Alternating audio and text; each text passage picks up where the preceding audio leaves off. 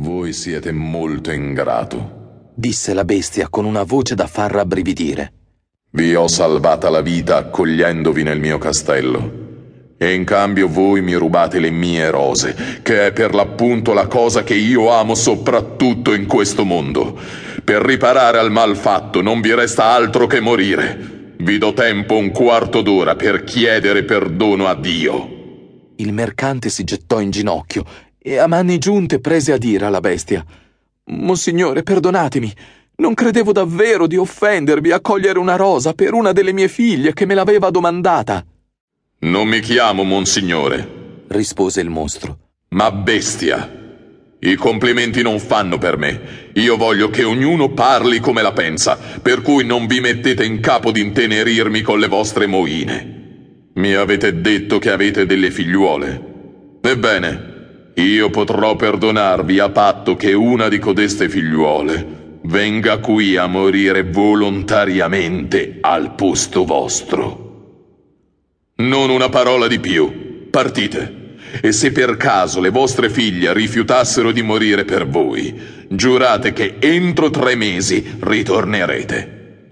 Quel pover'uomo non aveva nessuna intenzione di sacrificare alcuna delle sue figlie al brutto mostro, ma pensò dentro di sé non foss'altro avrò almeno la consolazione di poterle abbracciare un'altra volta. Fece giuramento di tornare e la bestia gli disse che poteva partire a piacer suo. Ma non voglio che tu debba andartene con le mani vuote. Ritorna nella camera dove hai dormito. Ci troverai un gran baule vuoto. Sei padrone di metterci dentro tutto ciò che vuoi. Ci penserò io a fartelo portare fino a casa.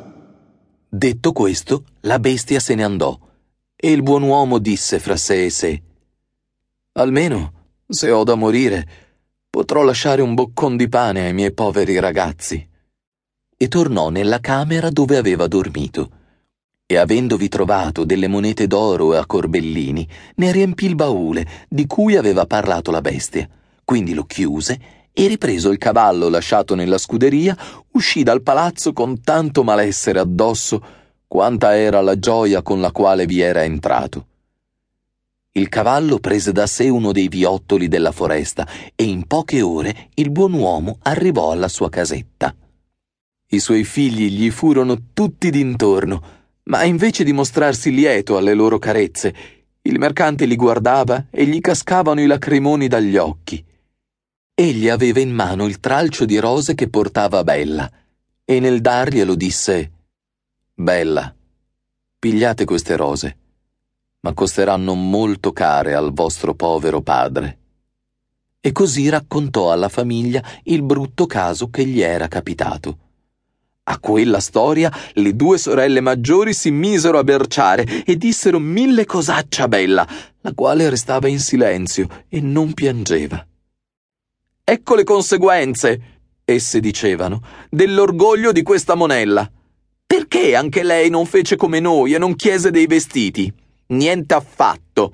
La signorina voleva distinguersi, e ora è lei la causa della morte di suo padre, e non versa nemmeno una lacrima. Sarebbe inutile, soggiunse Bella. E perché dovrei piangere la morte di mio padre? Egli non morirà una volta che il mostro si contenta di accettare in cambio una delle sue figlie.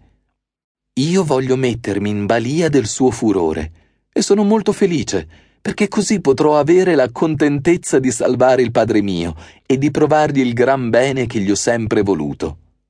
No, sorella, le dissero i suoi tre fratelli. Tu non morirai. Noi andremo a trovare il mostro e periremo sotto i suoi colpi se non saremo buoni di ucciderlo. Non lo sperate, ragazzi miei, disse loro il mercante. La potenza di quella bestia è così sterminata che non c'è modo di poterla uccidere. Mi fa una vera consolazione il buon cuore di Bella, ma non voglio mandarla morire. Io son vecchio.